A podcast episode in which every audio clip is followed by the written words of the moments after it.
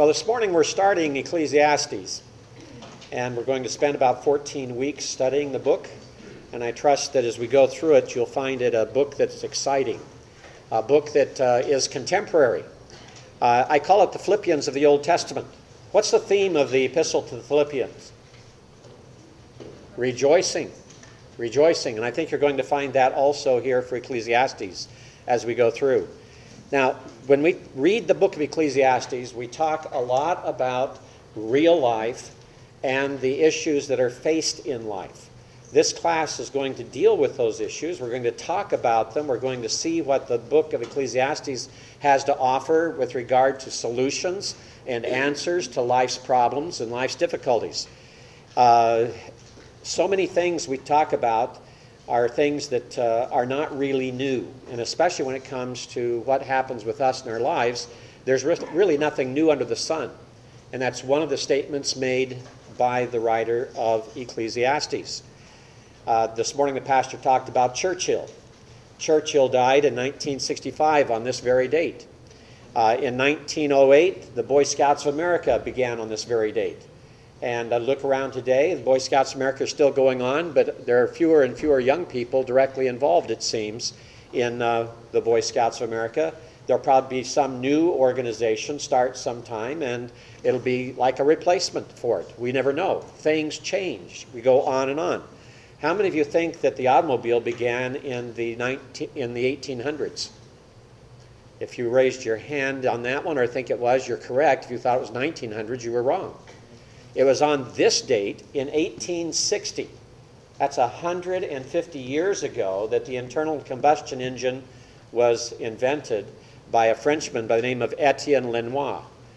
And uh, within two years, he built the world's first automobile. And it was able to go six miles in two hours.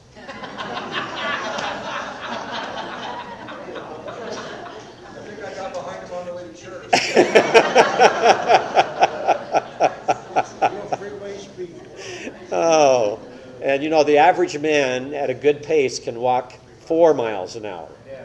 So it was just to have the comfort of having something carry you. that was with uh, coal, gas, and air. The first time that fire drove a uh, engine that uh, rolled along the ground. In 1848, gold was discovered at Sutter's Creek in California and what's going on in California today. We had a gold rush in 1848, and today we're having a rush of bankruptcies, right?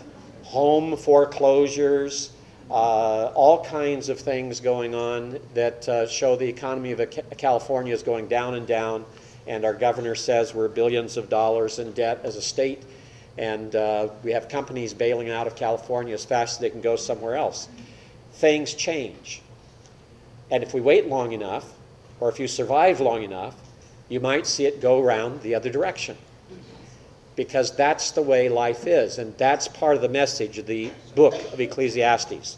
Now, when we talk about Ecclesiastes, the quote that you have there on the sheet and the quote, quote that we used in little blue flyer inside the bulletin today to announce the class is this one by Havelock Ellis. He uh, published this in a book in 1926. And uh, he said in it, Set your shoulder joyously to the world's wheel. You may spare yourself some unhappiness if beforehand you slip the book of Ecclesiastes beneath your arm. He spent a lot of time reading the book of Ecclesiastes. And one of the things he learned from Ecclesiastes was that it dealt with real life.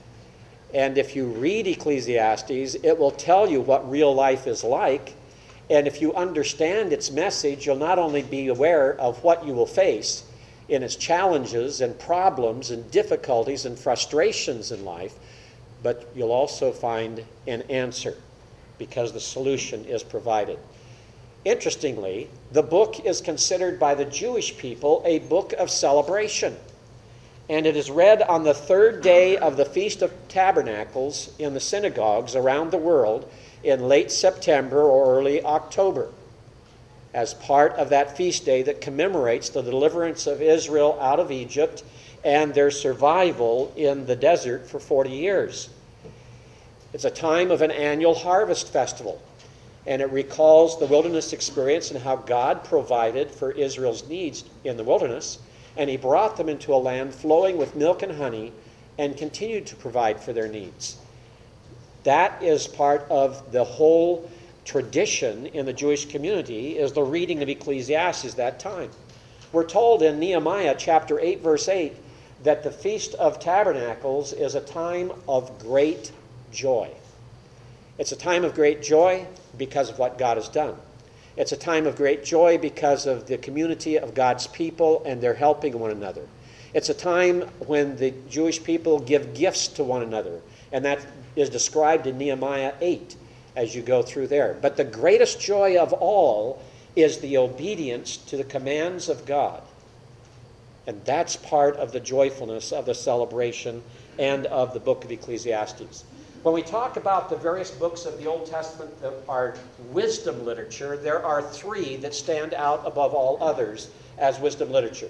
One is the book of Job, one is the book of Proverbs, and one is Ecclesiastes. And Derek Kidner said that it's easy to identify or to associate those three books with the images of three houses. First of all, Job, the fallen house. Because in Job chapter 1, verse 19, you have the wind striking the corners of the house and destroying it with Job's children inside. The fallen house. The book of Proverbs, the seven pillared house of wisdom that is talked about in Proverbs 9 1. A beautiful mansion that Lady Wisdom abides in and inhabits. And then Ecclesiastes, basing it upon the description in chapter 12, verses 3 and 4, the decaying house. And as we get to that, we'll be talking about if that describes the decaying body as we age. That as we age, the eyes grow dim, the ears become dull, and our sleep becomes less, our knees provide problems for us, right, Glenna? And uh, we become achy and creaky and all those things. It's like an old house that needs maintained. Used to be an old song about that. This old house. Right. yeah. Marvin says he understands achy and creaky right away. Now, as we talk about a comparison between these three books, we find out that Proverbs is a book of, uh, that demonstrates a practical path to wisdom. Proverbs talks about the things you do in order to demonstrate wisdom or to inculcate wisdom into our pattern of lives and living. Ecclesiastes is the reflective path to wisdom. It's the one that you have to think about and think through. Many talk about it as being deeply philosophical and theological in character. Although we'll talk about a little bit more about the theological side, there's some who thought that there was no theological value in Ecclesiastes at all. It's a book for thinkers, and it's a book for theological thinkers. And some of you may say, well, that puts me out. I'll not be here next week then. Uh, lest you think that that is the way it ought to be, remember that Peter said that we are to gird up the loins of our minds. Every believer is to be a thinker. Every believer in reading the Word of God or hearing the Word of God is to think about those things, to think deeply, to study them, and to seek to understand them. That is the obligation of every believer. We call ourselves the Bereans. Do you know why we call ourselves the Bereans in here? Acts chapter 17 the Bereans were more noble than those of Thessalonica because they searched the scriptures to see whether or not the things that the Apostle Paul was preaching about were true. And so this is a class of thinkers. This is a class of Bereans. This is a class of those who are going to check on what I say to make certain that what I say fits the Word of God. I hope. I hope you do that. And I hope you do that with everyone. when I was in seminary, I had a professor who uh, shocked the class one day. He stood to his feet and he said, The book of Ecclesiastes is the one book in the Bible that probably shouldn't be there. Then he paused and let it sink in. And as the students began to react and his hands began to shoot in the air, he said, I believe that it has absolutely no theological value. Now, it created quite a discussion in class, and he stuck to his guns and would not change. So when I left class that day, I started reading the book of Ecclesiastes, and I started keeping track of everything doctrinal in it, every teaching about God. And as a result, I came up with that chart that you have that's on page two, which gives a portion of what I studied. I spent two or three weeks on the project, and then I brought it back to class with me and handed it to the professor, and I said, Sir, I respectfully disagree that the book of Ecclesiastes has no theological value because I see all these things that are taught about God in the book of Ecclesiastes. It, teach about, it teaches about God's sovereign control over man, God's providential grace. Uh, it talks about his eternality. It talks about his creatorship. It talks about his perfection. It talks about his justice and holiness. It talks about his abode.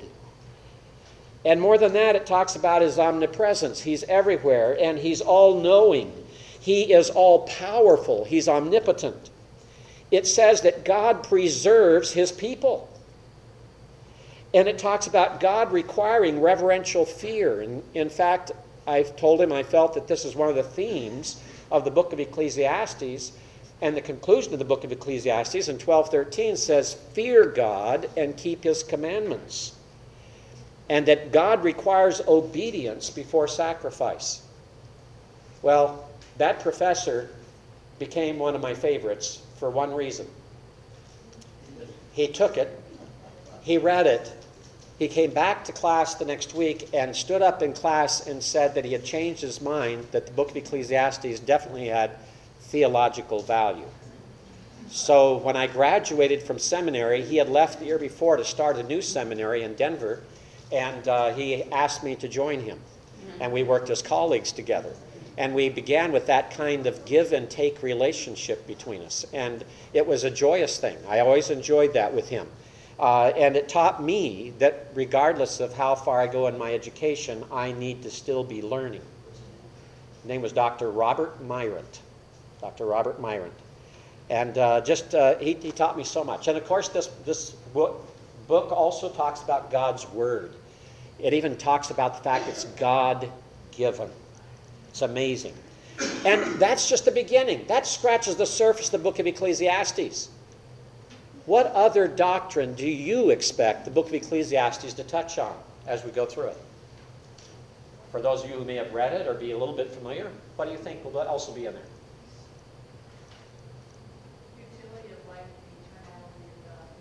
Okay, the eternality of God versus fertility of life. Why is life futile? What's the ultimate cause of futility in life? Without God. Sin. Without God. The results of the fall, right? So, what doctrine is the book of Ecclesiastes also going to talk about? The doctrine of man, anthropology, the doctrine of sin, hamartiology. These are things that are going to be talked about in this book. Because this book is not only going to reveal to us who God is, but it's going to show us the stark contrast of fallen, sinful man. So we're going to learn a lot about ourselves in this book, not just about God, but also about ourselves. Now, if someone says Ecclesiastes, what's the one word that pops into your mind immediately? Vanity. Vanity, vanity. All is vanity, right? Soap bubbles. We're going to talk about that. That's right. It's a good one. Right there. When I was teaching in Denver, I had a colleague there, Dr. Fred Brock. And Dr. Brock used to say over and over again this is the meaning of vanity. It's like a soap bubble. It looks pretty, but it doesn't last long. All right? And so he used to like to read this as soap bubbles, soap bubbles, all is soap bubbles. See, Gene is right. Maybe Dr. Street had Dr. Brock somewhere along the way. He was a wonderful man of God. He was my pastor He was your pastor? Oh, fantastic. at Petaluma. At Petaluma, yes. A wonderful, wonderful man of God, a man of prayer, a man very much like our Dr. Ross Cup at the seminary here. Yes. Only problem was I had to take Old Testament from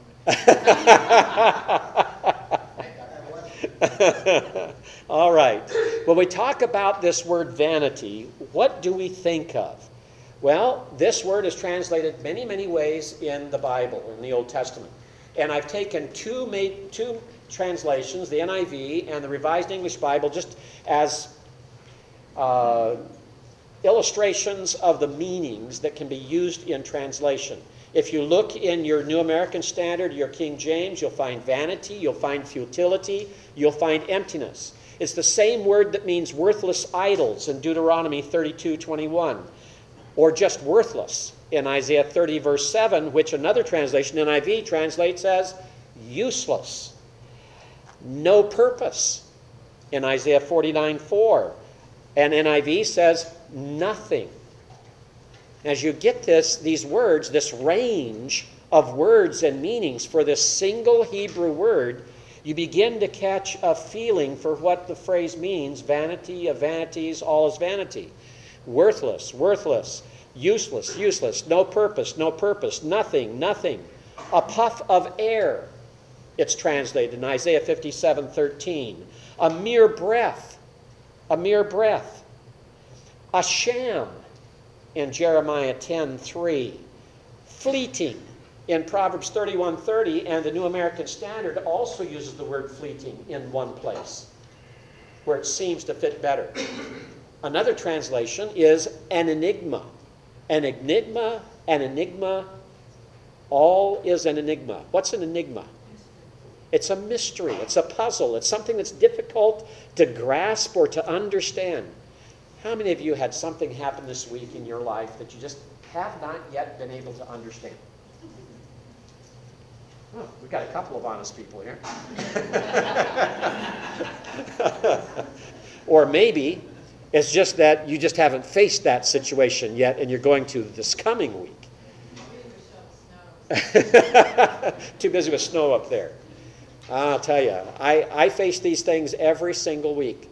Situations that I just don't understand, like a few weeks ago when I had the blowout on the freeway. Why, Lord? Why didn't I make that meeting? There's a big plan, things to be done, people to see and meet, and things to do, and ministry to be involved in, and I didn't make it. And you say, why? You know, there's, there's those mysteries, those enigmas, there's all those things that come up. And there's issues you run across in your family, there's issues of, of health. You know, when someone suddenly has a lump appear, or has a, a cancer appear, or has to have surgery, or something that nature, and you say, why now? Why this? Why at this time? Those are the enigmas of life. And we don't always get the answer. Sometimes we have to wait a long time to find an answer, and sometimes we never learn the answer of why something takes place. That's involved in this word. And it's fascinating to me because in Ecclesiastes there are two concepts everything and nothing. And in the Hebrew language, take a look at these two words. How close do they look? They look very close, don't they? In fact, the middle character is the only one that has any difference, and this is what Jesus talked about when he said, Not one jot or tittle of the law shall pass away before all is fulfilled. The tittle he's talking about is literally the word form. And it's that little horn, that little sticking out ledge on this one letter down here that distinguishes it from this one. That's how quickly everything can turn to nothing. Just knock a little corner off of it and it's gone.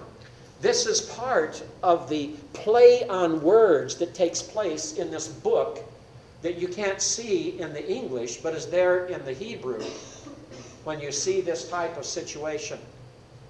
This is the word for everything. This is the word that's translated vanity. Vanity. Nothing. A breath. A wind. Useless. Purposeless. An enigma.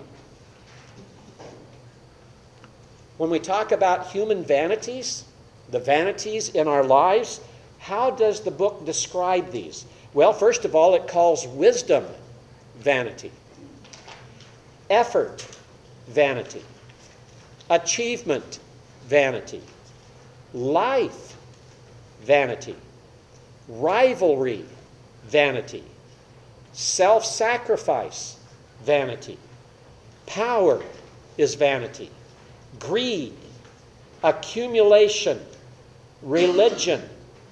Those are the things that this book says are vanity, that gives the, then the final ultimate qualification of being futile, of being like chasing the wind. Now, some of these should cause you to perk up and say, Why? Why in the world does he say wisdom is useless? Doesn't it say the beginning of wisdom is the fear of God? So, how does he say wisdom is useless? Isn't Christ the embodiment of wisdom? Isn't wisdom a good thing? Why does he talk about it being empty and vain? What about life itself? Isn't life a gift of God? What about self-sacrifice? Or this is selfish sacrifice, not self, uh, selfish, not selfless, It's selfish. This is what we learned in the, in the uh, sermon this morning from the pastor. Is there's a contrast between selfish sacrifice and self-sacrifice, selfless sacrifice. You can understand this one. Power we can understand. Greed we can understand. Accumulation of, of goods we can understand. Religion well, if we keep it as just religion and not faith, you see. But this is part of the appeal of the book. It pulls us in because now we want to know what is it about wisdom that is vanity and empty. And is he talking about true wisdom or false wisdom? All right? Does it perk your attention there? Now, we talk about vanity being a key concept or a key word in the book of Ecclesiastes. But it is not the most recurring word in the book. It occurs three times in these clusters vanity, vanity, all is vanity. And so that mounts up to a number very quickly. But those passages where those occur are not that often. The most often recurring word in the book of Ecclesiastes is the word good. 52 times. Wisdom and wise, 52 times. God, 40 times God is mentioned. And keep in mind, not once in the book of Esther is God mentioned, but 40 times in the book of Ecclesiastes. Heart, 40 times. Vanity only 34 times, and that's with these intense clusters. Now, vanity of vanities, all, of, all is vanity, is a key phrase of this book. It is a theme of this book. But it really does not dominate the book the way so many people take it. Under the sun is a phrase that occurs 29 times. live or life 26 times. And rejoice or joy 17 times. So, as we're thinking about keywords that provide key themes in this book, how many of these terms are negative? Vanity is negative. You might consider under the sun negative because it's merely temporary existence. But really, this is the only negative term of the major terms used in the book. And is the only reason why that professor of mine, when he said there's no theological value, he thought it was a book, originally, he thought it was a book that was merely pessimistic, skeptics, that it was a book of skepticism, doubt, and pessimism, rather than a book of joy and rejoicing, of obedience, and of the fear of the Lord. The purpose of the book then brings us up to say, okay, what, what is the purpose of Ecclesiastes? Turn with me to the last chapter of Ecclesiastes. Verses 9 through 14. Notice how the book closes. I find it fascinating. In my edition of the New American Standard Update, there's a subject heading there. And it says, Purpose of the Preacher. And this is the purpose of the book. In addition to being a wise man, the preacher also taught the people knowledge. And he pondered, searched out, and arranged many proverbs. The preacher sought to find delightful words and to write words of truth correctly. The words of wise men are like goads, and masters of these collections are like well driven nails. They are given by one shepherd. Isn't that fascinating? That one shepherd is God. Did you ever think that in a book like Ecclesiastes you'd find a reference to the Lord being the shepherd, like Psalm 23 or like John chapter 10? But beyond this, my son, be warned. The writing of many books is endless, and excessive devotion to books is wearying to the body. Isn't that right, Joe? Joe Suzuki knows. the conclusion, when all has been heard, is fear God and keep his commandments, because this applies to every person. For God will bring every act to judgment, everything which is hidden, whether it is good or evil. That's the purpose of the book. So as we look at that, then it's to teach wisdom. It's to teach wisdom. It is to teach obedience to God's commandments and to fear God. To have reverence for God. That's the purpose of the book. It is to engender not despair, it's not to water skepticism, doubt, and pessimism. It's not to make us afraid of life and its problems and issues. It's to direct us to God and to cause us to obey Him and to enjoy the blessings and reward of that obedience and that approach to life. No matter what we face, no matter what kind of difficulty we find ourselves in, if we do that, we will enjoy the life that God has given. Now, there are similar teachings about fearing God and keeping God's commandments in the book of Deuteronomy and the book of Proverbs. And I find that very fascinating because I look at the book of Ecclesiastes as one man's spiritual journey in which he keeps a journal and tells us about how he learned that the practical theology of the book of Deuteronomy applied to his life. And I believe it's the same man that turned around and wrote the book of Proverbs before he even had experienced all this. And then God said to him, Now I'm going to show you how to live it. You know, God has a wonderful way of doing that. We study the Word, we read it, and then He says, Okay, now it's time for you to learn it. And He puts, it, puts us through a trial in life that teaches us more deeply and carefully the things that are in that Word. And I think that's what happened with Solomon. Skepticism or pessimism? Let's listen to three men. Gleason Archer used to be professor at Trinity Evangelical Seminary in Deerfield, Illinois. Wrote a number of books, a book on uh, an encyclopedia of Bible difficulties. He wrote a survey of Old Testament introduction. He was a man who was very godly, a man who devoted himself to the study of the Word, a man who, on his deathbed, because he could no longer read because of poor eyesight, would have students come and read the Bible to him by the hour. And when they would come, they'd usually bring their English Bible with them and begin reading. And he would say, Excuse me, didn't you bring your Greek New Testament? Please read to me from the Greek. He was that kind of man.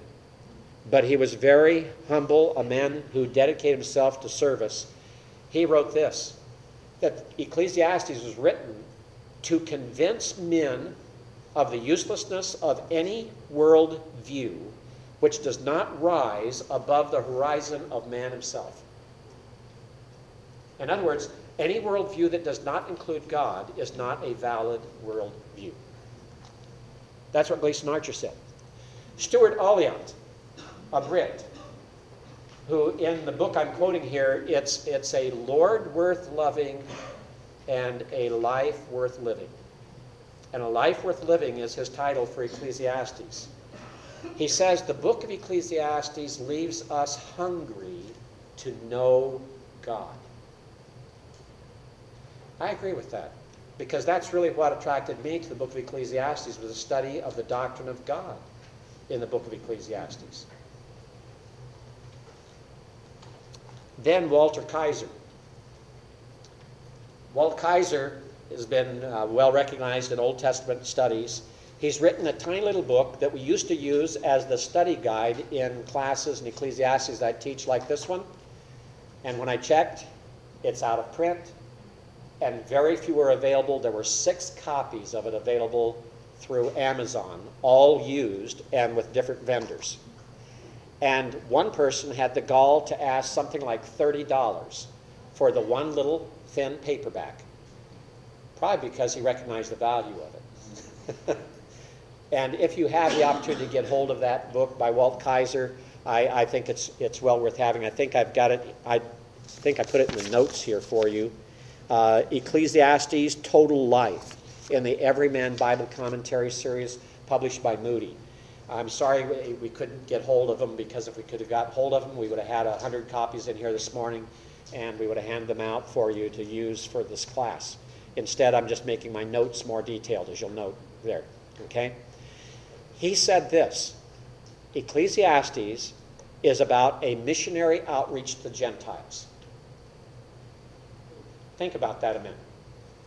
It's missionary outreach to the Gentiles. In fact, he says, you might choose not to call it Ecclesiastes, but euangelistes, which is the Greek for the gospel, or for the gospel preacher, an evangelist. Euangelistus is the evangelist. Ecclesiastes is the preacher. So the evangelist. Watch for this in the book. The one thing we didn't mention is about the doctrine of salvation in the book. What is there about salvation here? What is there about good news here? One of the things of good news is that this book lists at least 12 different gifts of God. You wouldn't think about that, would you? If I asked you, where would you turn in the Bible to find a list of the gifts that God has given you, where would you turn? Anyone? Ephesians. Ephesians? How about Galatians 5, the fruit of the Spirit? All right? We'd turn there, wouldn't we? Ephesians, Galatians, Colossians. We'd start turning into the New Testament primarily. But this is a book about the gifts of God. And it says it over and over again. It says, This is the gift of God. God has given this. This is the gift of God. And what are those gifts? A partial list. He's given us a task, a burden. He's given us something that we must do, a challenge. He has given to us wisdom. He's given knowledge. And He gives joy. Those are three more gifts. He gives the work of gathering and collecting things to whom? To sinners. For what purpose? So that they might give them to the godly. Interesting. When you're talking to an unsaved neighbor, you might say to them, Did you know God gave you a gift? A gift of collecting and gathering. The gift of eternity. God gives eternity in the heart of man. Gift of life. He gave us life. He gave us a life to be lived and to be enjoyed. He gives wealth and possessions. The things we have come from Him. He gives honor. He gives us the Spirit that we have. This is not the Holy Spirit. This is the Spirit that is our life principle inside of us. He is the giver of Spirit, the Spirit that we have. He breathed into the nostrils of Adam the breath of life, made him a living spirit. God gave that. That's saying similar to what we have here, giving life. Now, these are only some of the gifts. See how many others you can find in the book of Ecclesiastes. Watch for that little word give. Give, gave, giving, has given, gift. Watch for that. There are gifts in the book that may be studied and read about. Words of wisdom is the final one in chapter 2, verse 11. Words of wisdom. These words come from God, they come from the one shepherd. Why is the book of Ecclesiastes in the Word of God? Because it was given by God. He is the ultimate author, regardless of who the human author is. The title of the book is interesting. It's from the Greek. Ecclesiastes means a preacher, the one who is preaching, the one who is directing, the one who is calling people to gather them together for worship. The Hebrew title means the same thing. Kohelet is the Hebrew title that is translated preacher throughout the book, or in some translations, teacher. He is the one who gathers a congregation together. And he gathers them for the purpose of worship and for learning the Word of God. That's the title of the book. Some translate as, excuse me, gatherer instead of preacher. What about its place in the Bible? Why, how did it get into our Bibles? Well, first of all, we know that the book was recognized by the Jewish community at least 200 years before Christ. In 190 BC, it is quoted by a man named Ben Sirach, who writes one of the apocryphal books. It is not quoted in the New Testament, but it is alluded to, its teachings are alluded to in two places. Once in Romans 8:20 and once in James 4:14. In the Jewish Midrash, the Jewish people believe that Solomon wrote the Song of Songs in his youth, Proverbs in his maturity, and Ecclesiastes in his old age. And as we think about Solomon, you know, there's many things here that in his old age, he, remember, had departed from serving God for a period of time, according to uh, the book of Kings in, second, in 1 Kings chapter 11. There are four fragments of the book of Ecclesiastes found at Qumran by the Dead Sea that date back to 200 years before Christ, which demonstrate very clearly the book was written before that time. Although there are many commentaries that will say the book of Ecclesiastes was not written, some of them until close to the time of Christ. One says 100 AD. Several commentators and theologians believe it was written about 100 BC, but these evidences prove that it was written long before then. Notice its own claim to inspiration. We read it in 1211. The words of the wise are like goads, and the words of scholars are like well driven nails, given by one shepherd. Given by one shepherd. This book is not just written and composed by the author, it's not a product of his imagination or a product of his own idea, effort, or initiative. The initiative to write this book came from God Himself the content of what he should write in this book came from God himself. It is given by our shepherd. It is a gift to us. This book is a gift. And it is one of those things that we need to remember. Who wrote it? Well, everyone believed it was written by Solomon until 18, uh, 1644. In 1644, a man by the name of Hugo Grotius was the first to deny Solomon its authorship. All right? Martin Luther said it was by that fellow that quoted it, the man named Jesus ben Sirach, Jesus the son of Sirach. The linguistic evidence in it, many say, proves that it was not written or could not have been written by Solomon because they say the language is too late. It's, it's got language in it that comes from the first and second centuries prior to Christ, or it's got a lot of Aramaic in it forgetting that Aramaic is one of the oldest languages on earth. Remember Laban, the father in law of Jacob? He spoke Aramaic. And his Aramaic words are recorded for us in the book of Genesis in chapter 32. Aramaic is that was characteristic of, of Jacob. He's called the wandering Aramean in Deuteronomy chapter 26. Some of the judges translated it. Uh, there's a good deal of Aramaic throughout the Old Testament. A lot of Job has Aramaic in it as well. Aramaic is not a key to the date of the book.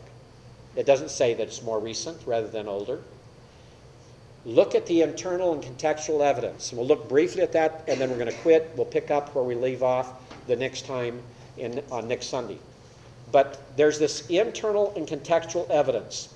First of all, in chapter 1, verse 1, it says, The words of the preacher, the son of David, king in Jerusalem. How many sons of David were king in Jerusalem? What was his name? Chapter 1, verse 12. He was king over Israel in Jerusalem. How many kings were king in Jerusalem? David was the first, right? Because David brought the capital there. All right? 1 Kings 11:42 talks about Solomon being king over Israel in Jerusalem. All who were over Jerusalem before me. Hmm. Now, if there's only David in Jerusalem, how do we answer this one? And it's interesting. First Chronicles chapter 29 verse 25 mentions the same concept. First Chronicles chapter 29 verse 25. It says this, "The Lord highly exalted Solomon in the sight of all Israel and bestowed on him royal majesty which had not been on any king before him in Israel." How many kings ruled over Israel before Solomon? Two. What are their names? Saul and David. So, who else could have been king in Israel? Notice it does not say over Israel here. Well, all who preceded me in Jerusalem, chapter 2, verse 7, who can they be? What about Melchizedek, king of Salem? That's Old Jerusalem. Genesis 14, 18. What about Adonizedek? What names? Joshua 10, 1. He ruled in Jerusalem. What about Araunah? 2 Samuel 24, 23. He reigned in Jerusalem.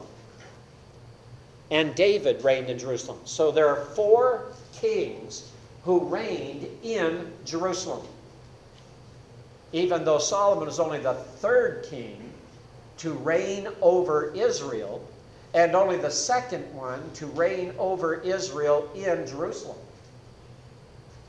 But very clearly, this portion of the evidence points, to Solomon.